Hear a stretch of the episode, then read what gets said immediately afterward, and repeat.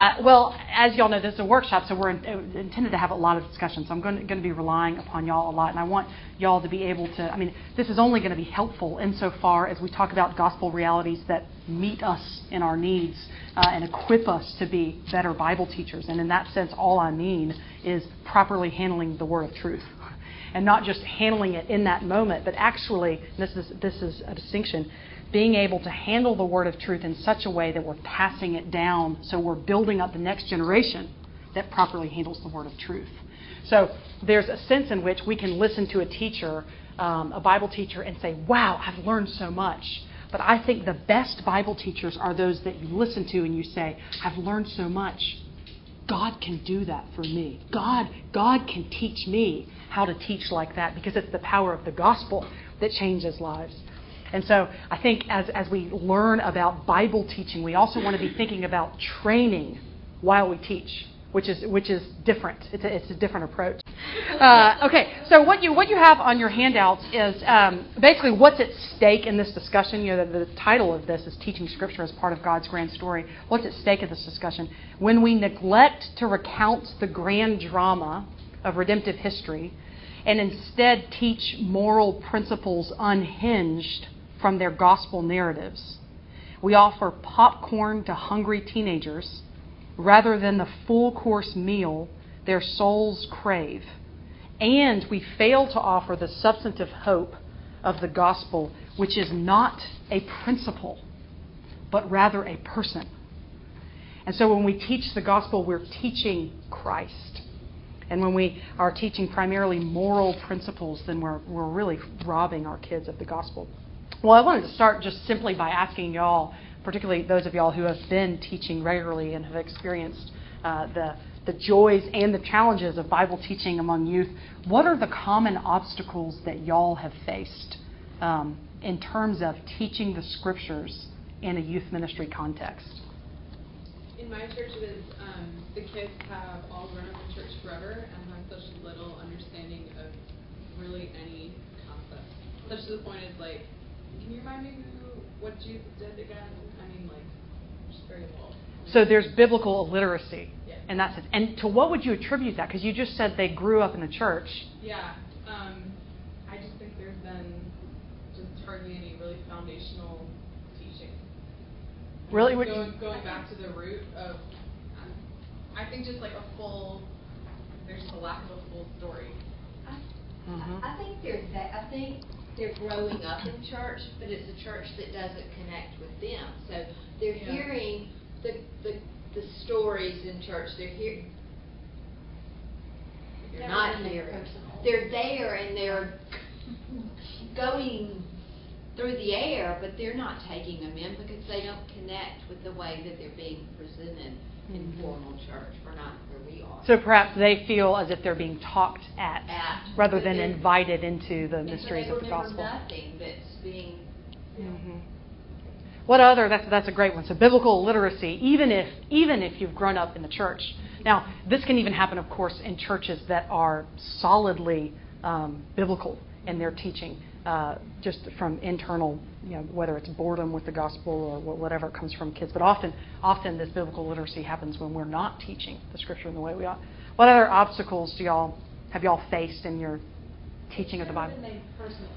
It's, it's a collection of, of stories or truths, or it, it's just never been I need Jesus. It's been everybody needs Jesus, not mm-hmm. Lydia needs. It's just everyone.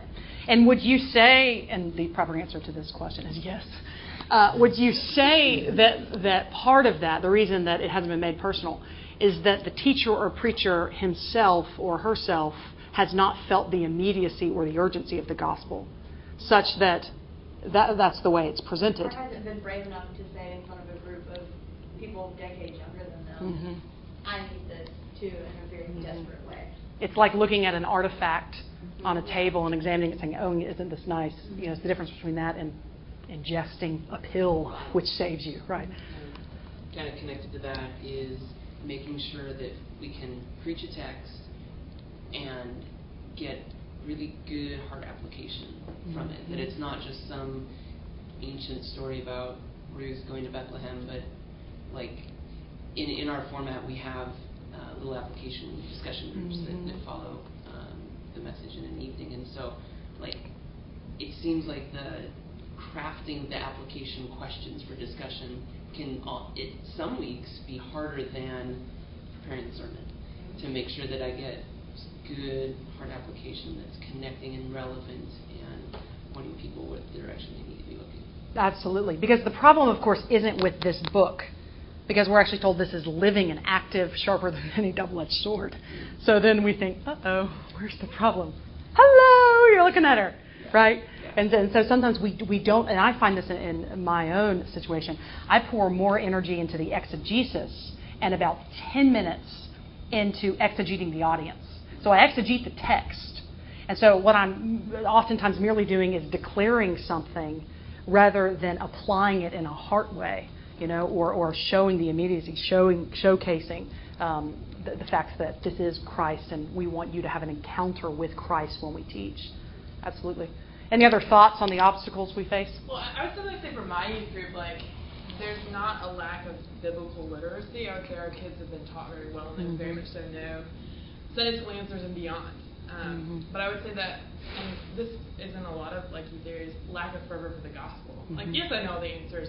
I go to Westminster. I go to Westminster Presbyterian Church and the school that's connected to it. Yeah. I'm I've- double I've- Westminster. I've been around this all my life, but Yeah. does it impact my life? But I can answer the questions. Yeah. And, and sometimes I think that comes, and I'm not locating everything, all the dilemmas on the teacher. I'm not doing that. But sometimes that comes when we have lost our sense of childlike delight over this. I mean, thi- God is a remarkable storyteller. I mean, even just what we saw with David and Mephibosheth. I think that part of why that story happened is because God, in His sovereignty and in His kindness as a storyteller, has pictured grace in such a way that that shadows the grace where Christ is the substance. So we see the collision of Father and King in one Old Testament narrative. We see Christ, oh, He's King, through whom, by whom, the whole universe created. Oh, and He's Son, and invites His Father. We saw that played out in shadow form in 2 Samuel 9. And that's it, when we begin to get that sense of delight over our God as a storyteller. And as eh, we see the redemptive history in the very way it unfolds, progressively revealing the person of Christ, and the way it unfolds in our life, right? The way, the, the progress of the gospel, Aslan being on the move in our own hearts. When we begin to take delight in that, put our finger on the pulse, man, that's dynamite.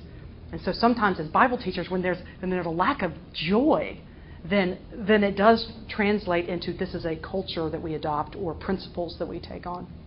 Well, by way of asking the questions about how do we teach a particular portion of Scripture in light of the grand narrative, we're going to take a test case and then illustrate it with a rather controversial passage because why not be controversial? You know, when you have the opportunity, might as well be controversial. But the test case that I want to take is the idea of making moral judgments in a community. Because I, I think this is one of the hottest topics of, of intergenerational conflict, making moral judgments in a community. So, who's allowed to make moral judgments? What more moral judgments can be made? Who's not allowed to make moral judgments? You know, what can we say? Can we say that something's wrong? Are we, you know, those sorts of questions. So, what I want to do to start out with is just simply ask you, the youth in your youth group, what's their general thinking about this idea of making moral judgments in community? So, not just right and wrong in your own life, but looking and right and wrong in others. What, what do they generally say? There's not any what? right or wrong. Not any right or wrong. So, so they would say not only can we not make, we, we can't make moral judgments because there's no such thing as morality. So, in your case, that would be, yep. No plumb line. Any other thoughts? They say fair a lot. Fair. It's not fair. And who determines, and you're thinking, who determines fair or what determines fair to them? Yeah, I. You're like, I don't know. them- Them, they determine they fair, are, yeah. They're the baseline. What's fair to them? Yep. What else do y'all see? I've even seen it go so far as to where, well, because they make a poor moral decision, like because they got drunk, therefore they're not a Christian. Okay, so Simply because of a bad moral choice. so you see it in the opposite sense, where there's there's a moralism such that your faith is equivalent with the decisions you make. Yeah. Okay. Whereas the other the other side is saying that the youth culture is saying, no, no, no, you're precluded from making any sort of statement, declarative statement about decisions. I've seen a lot recently, even with my own friends, like at college. Yeah, right. Um, this idea. You have friends in college? I know, right? It's weird. It's weird.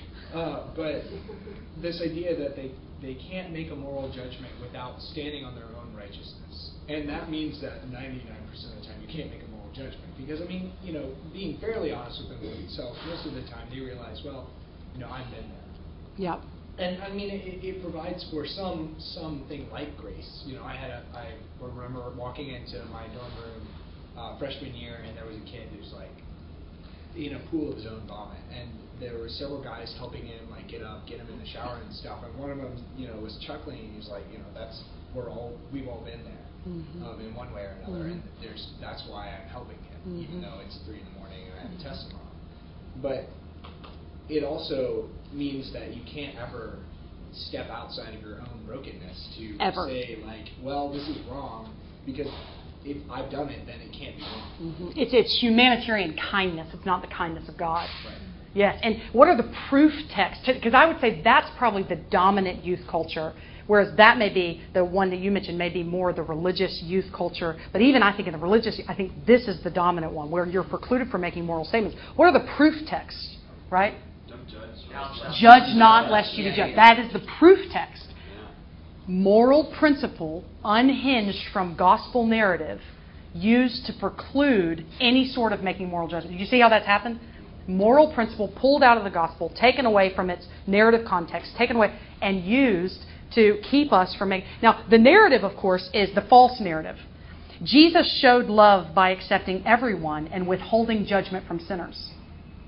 Jesus showed love by accepting everyone and withholding judgment from sinners. The underlying, underlying motivation, I think, is this. Now, this is, I'll be interested to hear what y'all think about this, but I think our youth culture has a minoritarian perspective in society. They're defensive. Their posture is of one as a minority, whereas the adults above them feel like the majority. They grew up when Christ, Christianity was a majority, so they take a majoritarian strategy. But the minoritarian strategy is self-conscious, defensive, right? And so it's in our self-interest that we we don't compromise relationships by making declarative statements or by saying things that might be offensive. So it may appear like love, it, but it's, it's a cheap imitative form of love. It's, self, it's escape. It's self. It's cowardice, right? But it's we proof text it.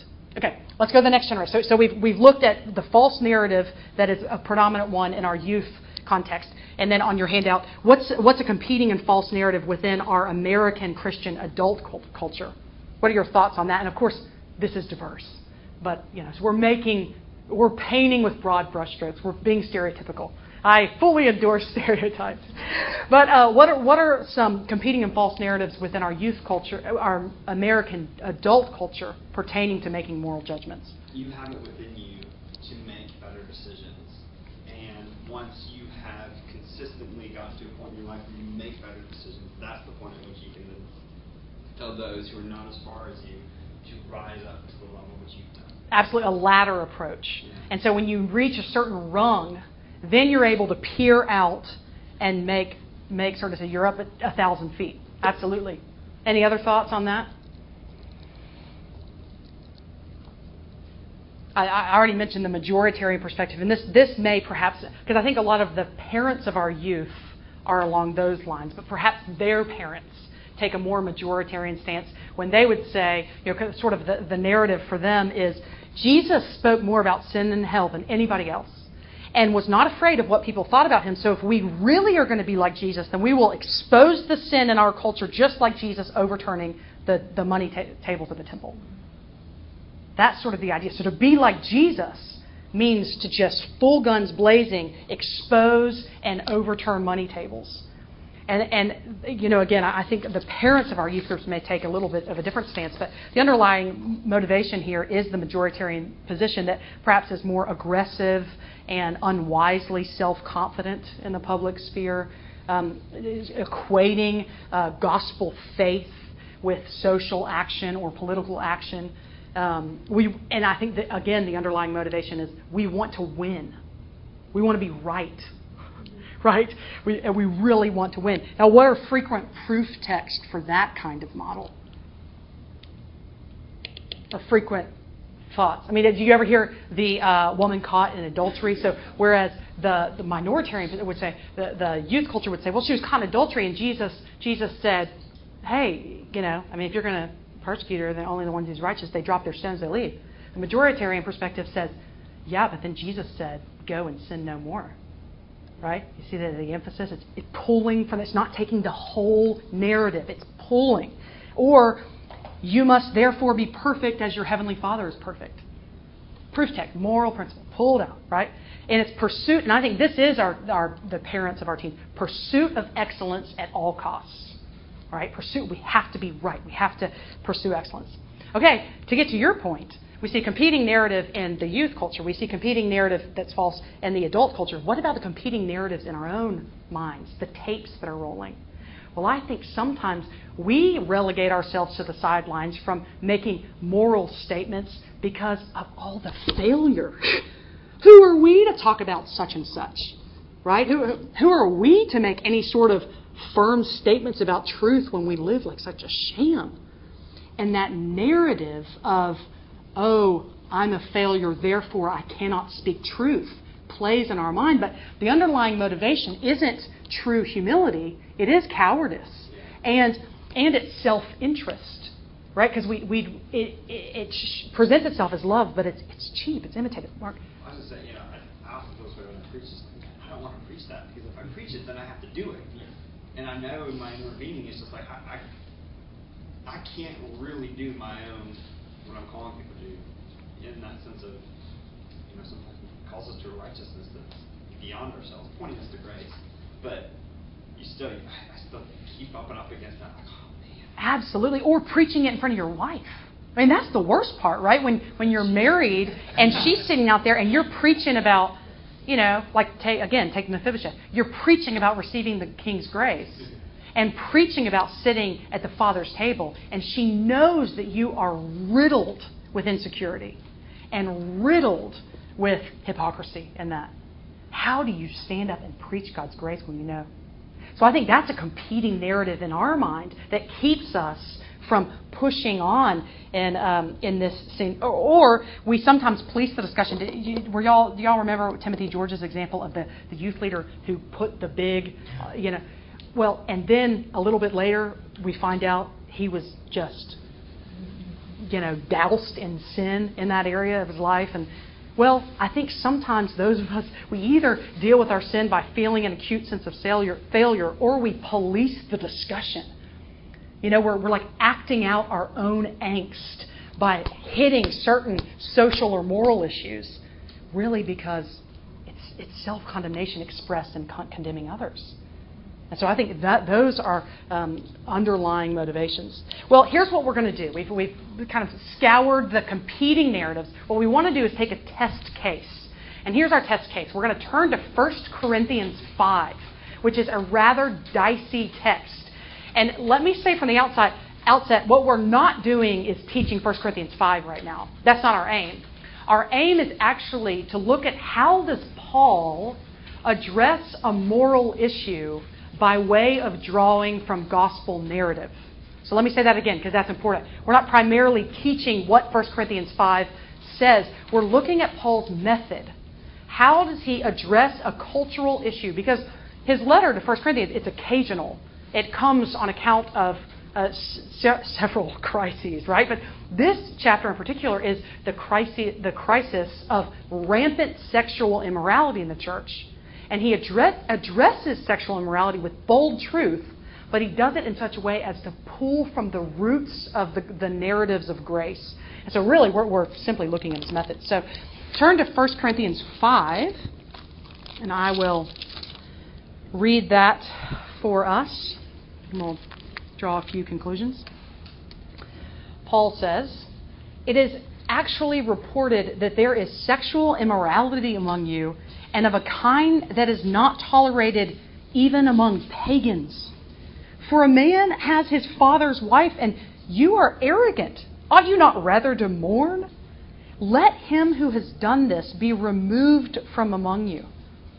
For though I am absent in body, I'm present in spirit, and as if present, I've already pronounced judgment on the one who did such a thing. When you are assembled in the name of the Lord Jesus, and my spirit is present with the power of our Lord Jesus, you are to deliver this man to Satan for the destruction of the flesh, so that his spirit may be saved in the day of the Lord. I think the idea here is merely you're to excommunicate him from the fold so that he doesn't operate under the illusion that he's one of Christ. So that that way he can realize, oh, I'm not a Christian, and then be saved and brought back into the fold. Verse 6 Your boasting is not good. Do you not know that a little leaven leavens the whole lump? Cleanse out the old leaven, that you may be a new lump, as you really are unleavened. For Christ, our Passover lamb, has been sacrificed. Let us therefore celebrate the festival not with the old leaven, the leaven of malice and evil, but with the unleavened bread of sincerity and truth. I wrote to you in my letter not to associate with sexually immoral people. Not at all meaning the sexually immoral of this world or the greedy and swindlers or idolaters, since you would need to go out of the world. But now I am writing to you not to associate with anyone who bears the name of brother if he is guilty with sexual immorality or greed or is an idolater, reviler, or drunkard, or a swindler, not even to eat with such a one. For what have I to do with judging outsiders? Is it not those inside the church whom you are to judge? God judges those outside. Purge the evil person from among you. Dang, Gina. if we were teaching this text to our youth, now, first of all, we often avoid texts like this entirely, but if we were teaching this text to our youth, talk to me about what would be going on in their minds. What, what, what references or what words or statements would be really confusing or have red flags go? Just look at 1 Corinthians 5. Tell me what would be some obstacles if you were teaching this text? Define sexual immorality. Yep, define sexual immorality, right? And part of that is understandable, and part of that is because our youth culture is obsessed with gray. That's not black and white, it's gray. How far is too far? How far is too far? As if that's the question, right? Rather than how can I honor my God actively? Um, but uh, any other thoughts? That's a great question. So seeing the grace. So instantly we have a message about because again, and, and let me say this caveat. Sometimes groups that emphasize grace miss out on the fullness of grace because they don't also go the next step seeing how grace changes us and makes us like Christ. And so sometimes when we are grace driven teachers, we emphasize the position Christ has won, as we should. We neglect the mission which, to which Christ has called us, which is not just an external mission of winning folks to the kingdom, it's also the internal, holistic mission of knowing Christ and making him known and becoming one with him and like him. So sometimes we avoid texts like this because they seem so legalistic. Uh, any other thoughts on, on what sorts of things in 1 Corinthians 5, if you're teaching to a high school group, for example, what sorts of things would uh, be confusing to them? Being with them in spirit and passing judgment on them in the name of the Lord Jesus. Yeah. How can somebody pass judgment in the name of the Lord Jesus? I thought the Lord Jesus came to love us. Absolutely. Any other thoughts? Just pop them like popcorn. What about the leaven business? What in the world is that? Right? I mean, don't you think you'd be like, well, leaven, leaven, leaven, unleavened, leaven, leaven, leaven. Shut up already, right? I mean, I think leaven is, is confusing. What other thoughts? I mean, not to associate with sexually immoral. I thought Jesus ate with sinners. Yeah, to get rid of them altogether. I mean, we're supposed to be allowing everyone in. Yeah. I just know if I was like, I just remember when I was in high school, if someone read this over me, I'd be like, oh, I hope nobody knows about me, or they're going to kick me out. Yes. You know, it's just like, ah, that mask goes up. You know, someone, you just can't really let them know you then. Absolutely. You've got to do the image thing. Yeah. You know, you're forced into image consciousness because if, if they found out, you'd be kicked out, kicked out of the group. Absolutely. One more question, why would I join the group if I receive, or I seemingly receive more grace outside the group? Yeah, more acceptance. But Yeah. grace Yeah, by, by grace right. meaning Yeah. acceptance. Yeah. Yeah, if I, if I can get away with these things without being part of the group. Absolutely. I would get into discussion from my group. Really? I mean, kind of what, what y'all said, I'm guilty of this. So if I just sit like this the whole time and don't make eye contact and don't Engage. engage in the conversation of the dialogue, then I'd be asking questions and getting. Nothing. get. Unless they were really angry. and Yeah, yeah, and then they'd express their outrage. Yeah. Outrage is the name of the game with our youth culture. They are good at outrage. Well, let's let's push ahead and let's just simply narrow it down and ask this question: How does Paul address uh, rampant immorality by using, by relying upon God's big story. And as Bible teachers, so God's big story of redemption, as Bible teachers, how can we approach a text like this, notice what Paul has done, and then rely on the gospel narrative as we teach? Well, there are three things I want to point out. Some three Old Testament references. First is this idea of leaven in verse 6 and 7. This idea of leaven. It's, it is intentionally recalling the, the Feast of Unleavened Bread. We're going to press into that a little bit. The Feast of Unleavened Bread. Now, the Feast of Unleavened Bread was organically linked with the Feast of Passover. You see this? Christ, our Passover lamb, has been sacrificed. And it's upon this basis, the link of Passover with unleavened bread, that Paul exhorts the church to be transformed and to live out their identities as those for whom Christ has been sacrificed. It's on that linking that he exhorts. So we want to press into that. And then lastly, in verse 13, uh, he quotes, Purge the evil person from among you. Now, this, this phrase of purgation is, is in the Old Covenant in multiple places, but you see it in Leviticus and Deuteronomy. And so we want to look at why does he quote it there and, and what is he saying. So let's, let's press in a bit to this. The Feast of Unleavened Bread, very simply, and again, we're, we're going very simple here, but Feast of Unleavened Bread, very simply, you were to remove all leaven from your house. Now, leaven is basically just yeast, right? And the idea is if you get, now I don't bake, um, which will never change. Sorry. Uh, grace doesn't transform me in that way. Uh, it's not going to make me a baker, but I don't bake. But apparently, you put a little bit of yeast, right, and it goes everywhere, right? A little bit of yeast makes the bread rise like crazy. So the idea here, just logically, is you get a little bit of leaven, and the whole lump is leavened. Well, God in the Old Covenant, much of what He does in the Old Covenant is He gives us symbols so that when we meet Christ, we recognize that's the substance of that symbol. So, this symbol, the Festival of Unleavened Bread, we enacted it dramatically year after year so that when the substance came, we'd understand His person and His work. So, the unleavened bread, you would remove all leaven from your home. You would sweep it out of your house. There could be no leaven anywhere. So the idea quickly became consecration and purity, so that you had to be completely rid of sinfulness, of the old leaven. And it was connected integrally with the feast of the Passover. Now, the Passover we're more aware with, right? We're more aware of. Not aware with something. Come on, Wilson. We're more aware of the Passover, right? Where the, the firstborn son was in Egypt, and all the firstborn sons, not just the Egyptian firstborn sons every firstborn son, including the Israelites, were under condemnation. And the only way that the family was delivered from God's judgment was by the substitute of the lamb. So it's not as if judgment fell upon the Egyptian firstborn sons. Judgment fell upon everyone.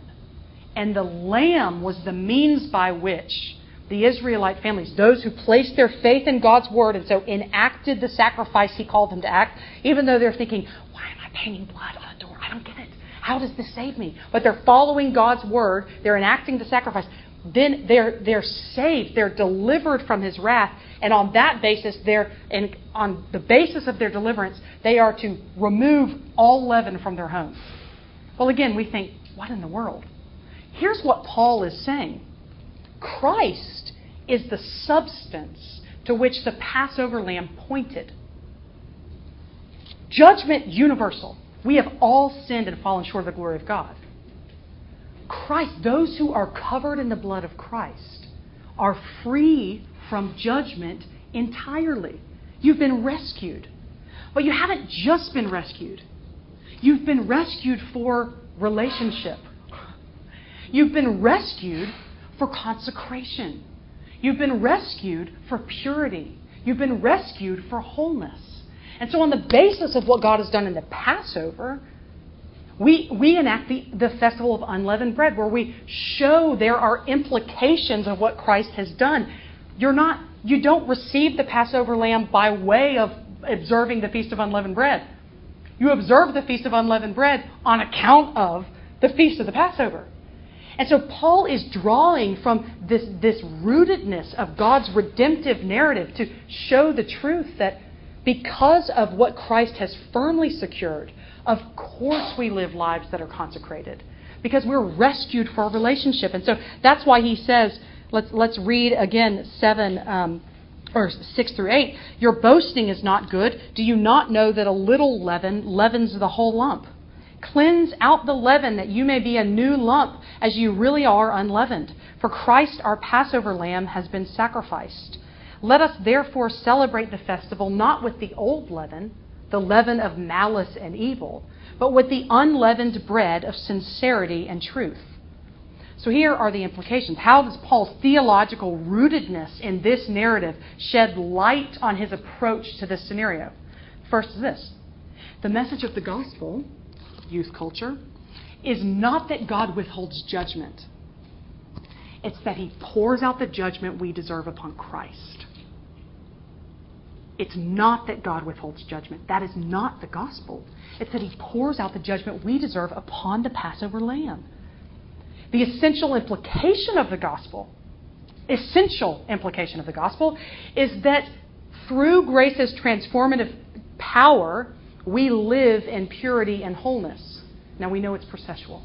We know it's gradual. We know we are being sanctified, being consecrated, although we are firmly consecrated in Christ. But we are in the process of transformation as we seek to remove the leaven, the old leaven, that sinful nature that, as, Dr. Ortlund has emphasized, the flesh, or namely, as Paul has emphasized, right? The flesh. We are at war with the spirit and the flesh.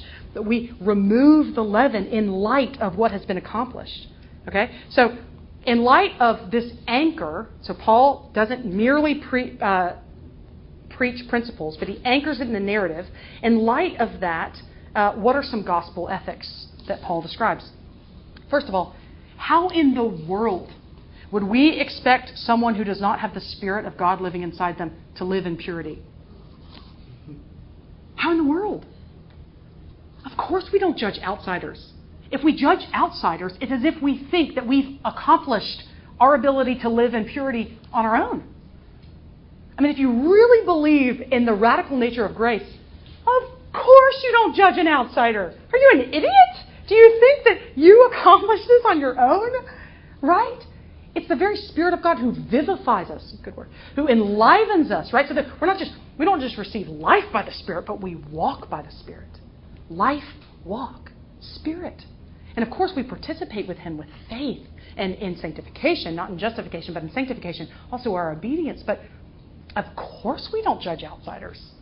So the youth are onto something, but they need to be honed. They need to be taught how they're putting their finger on the pulse of it, but, but they're not quite there.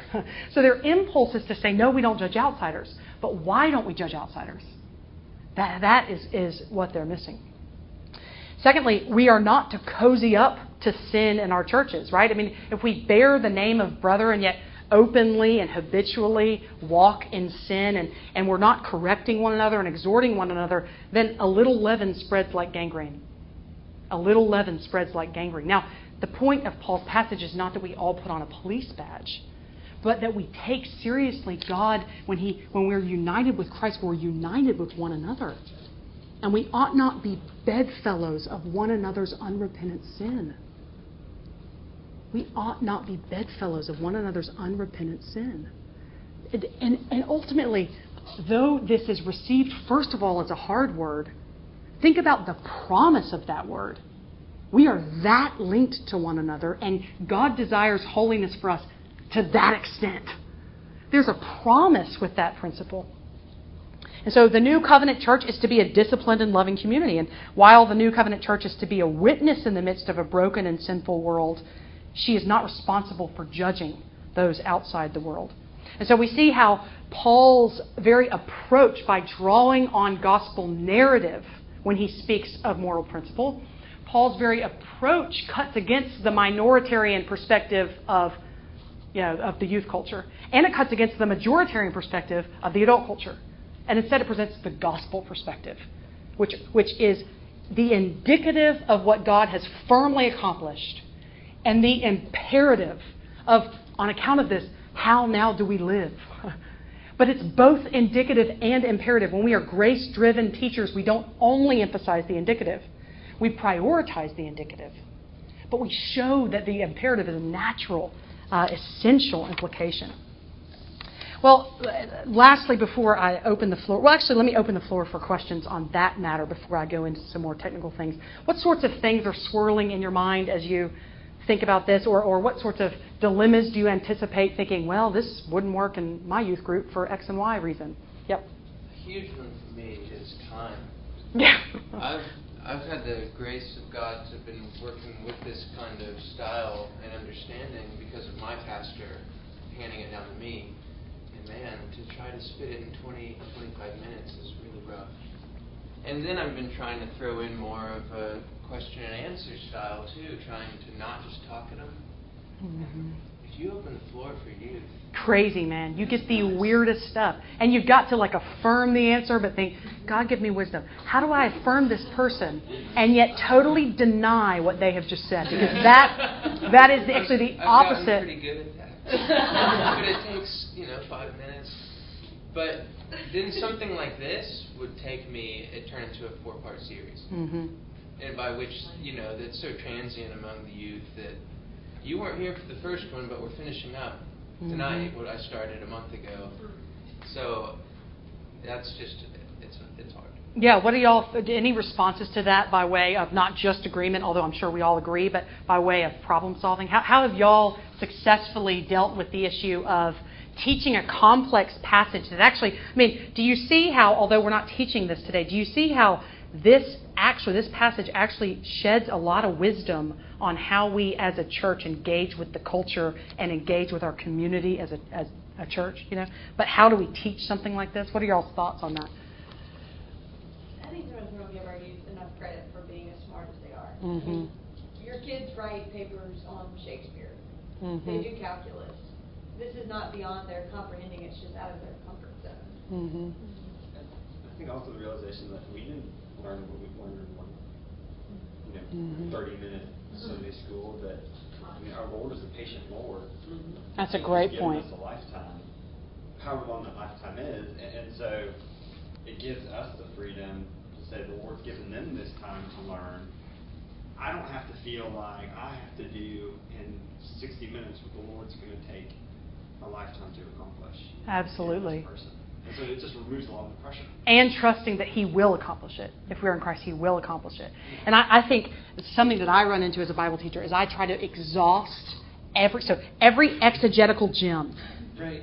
Man, I want I want it all out there because if I'm listening just with my my preferences, I want someone to teach like that. Now most people don't. Most people want more application and want more. I'm like, give me the gems, baby. Hit me up. You know, hit me with every. And this verse links to this person. That you know, that's that's the way I'm oriented. But I think we we can't do that in, in, in youth ministry. Not because they're not smart enough, but because we want to train how how to even read the scriptures, so that we're not just telling them the gems. Because then what do they think? In order to get the gems, I've got to listen to Mark.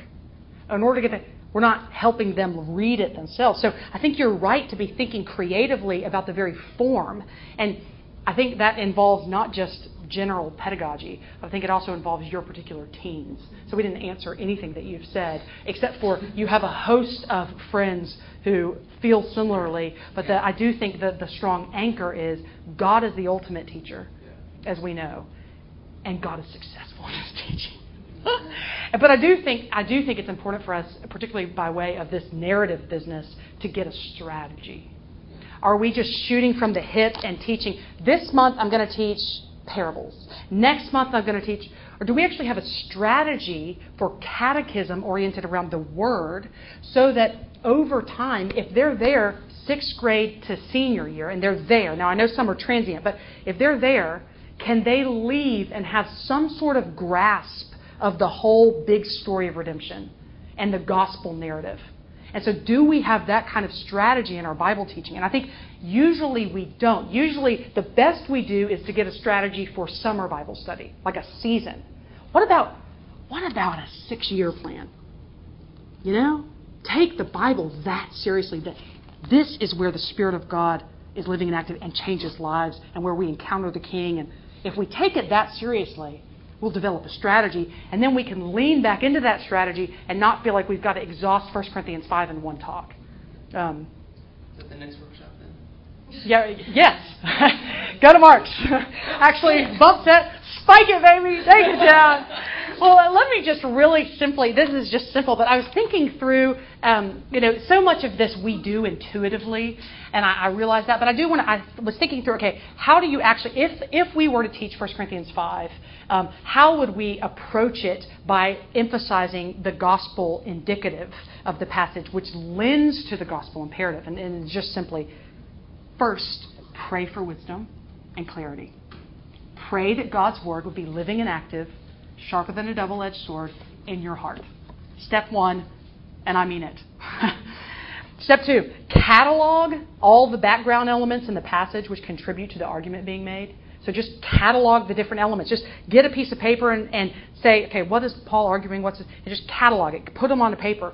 Then identify the location of these elements within God's big story. So look, look at your um, handout. And I, I have a simple chart that I find to be rather helpful. I'm sure 10 years from now I'll find out some way that it's like acutely deficient. But at this point, I'm, I'm happy with it. And uh, so basically, you can dig into that a little bit yourself. But it, it basically is a simple way for me when I teach a passage to show hey, y'all, this is where we are. We're talking about David and Mephibosheth. So we're right here. The gospel is unfolding. We haven't fully climaxed into Christ. We haven't, but then when we talk about, say, for example, with David and Mephibosheth, and we say, oh, we um, feast at the Lord's table in communion, we can talk about that's when Christ came and fully disclosed the gospel.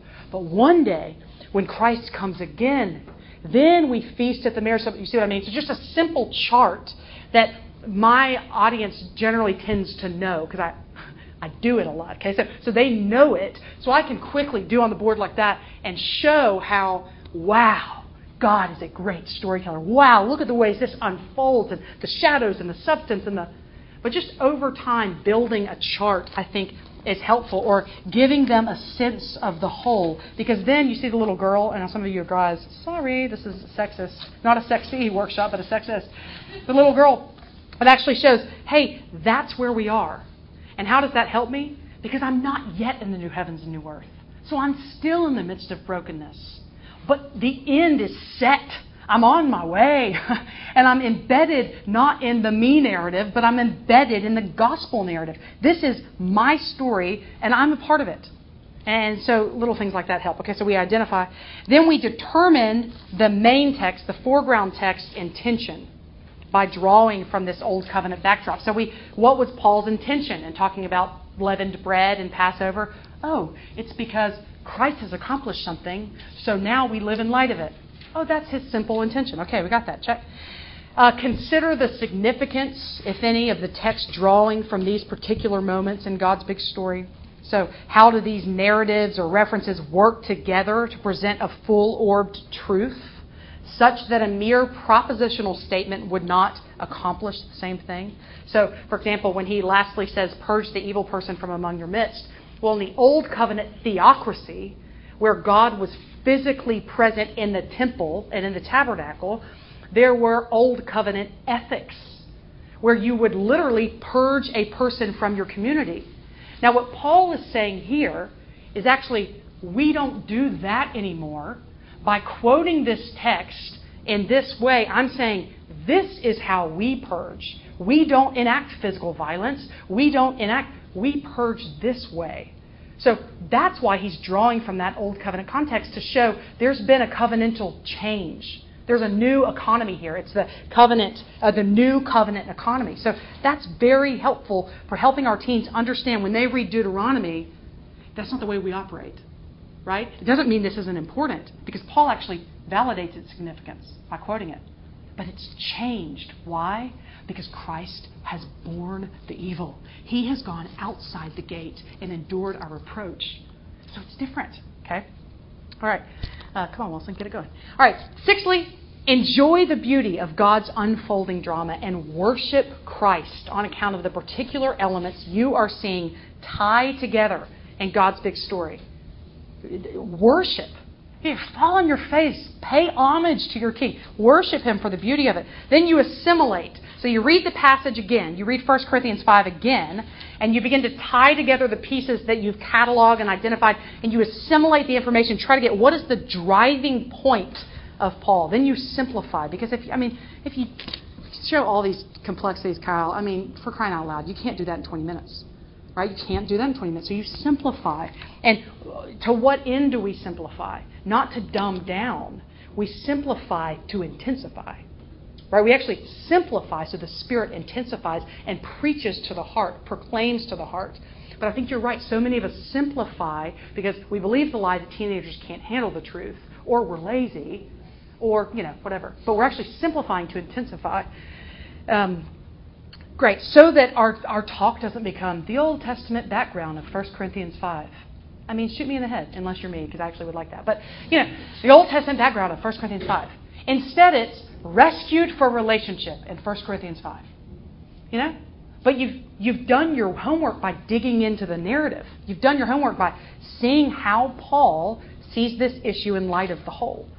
And then you apply the truths to which the foreground text, 1 Corinthians 5, you apply those truths in your own life. You start there. Right? What has God challenged in your own life and ministry as you've studied this text? Is there anything of which you need to repent in light of the conviction of the Spirit through this text? Has your study of this text called you to greater faith in Christ in a certain area of your life? And then finally, you apply the truths to which the foreground text attests in the lives of your audience. So you exegete your audience. Why do they need to hear this word? And that's where, you know, we've, we've talked about how teachers, uh, some of our kids don't feel the immediacy. It's because we don't ask this question.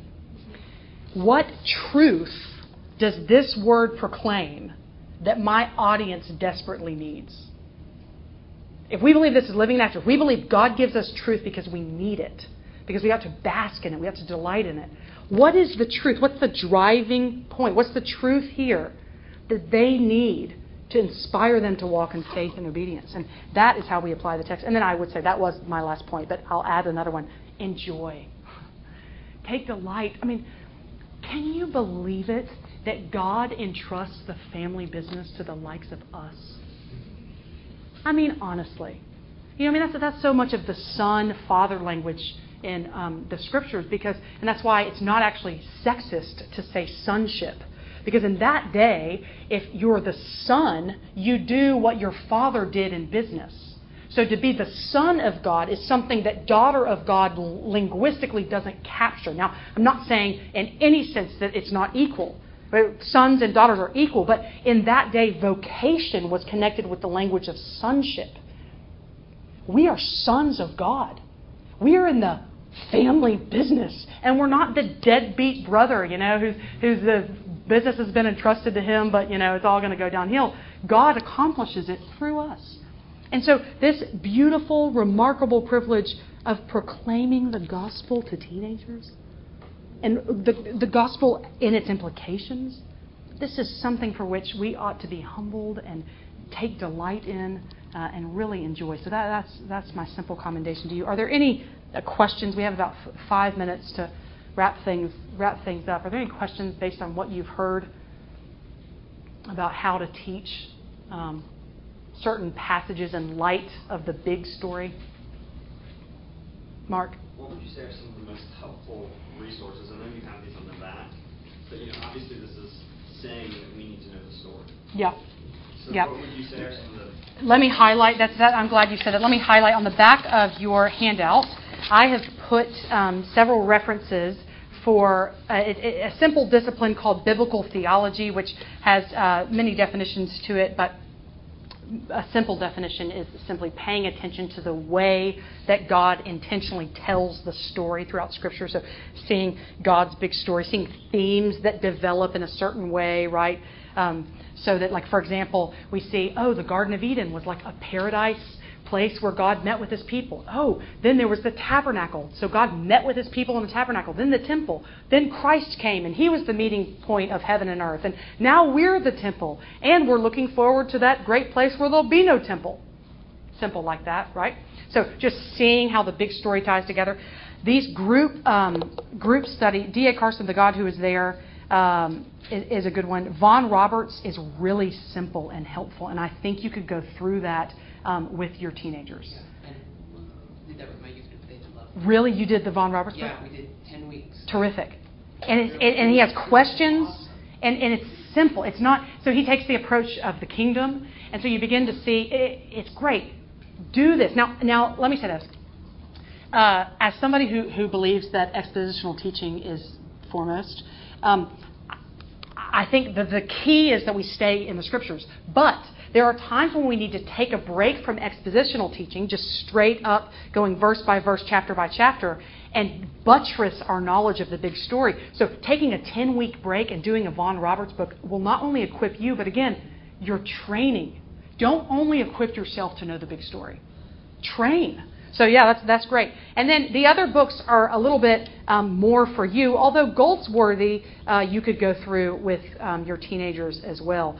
But on another note, I think that like I, I recently um, have been using a commentary by Phil Ryken on um, Galatians, and they're sermons, and so or they're not sermons, but that you can tell he preached it. So it's helpful uh, in ministry to get a commentary like that because it's for expositors. And he also has a grasp on God's big story so that it comes in. Now, he's not the only one, but I would look for commentaries that are intentionally geared for expositors. Um, so that's a simple resource in terms of how do you teach a particular text. But in general, these are the books that I think would really help equip all of us understand God's big story. It's a crying need. We have false narratives all around us, competing narratives all around us, and the only narrative that gives our souls its full meaning is the narrative of Jesus Christ and the gospel in which we're embedded. So we might as well revel in it and delight. all right, guys, thank you.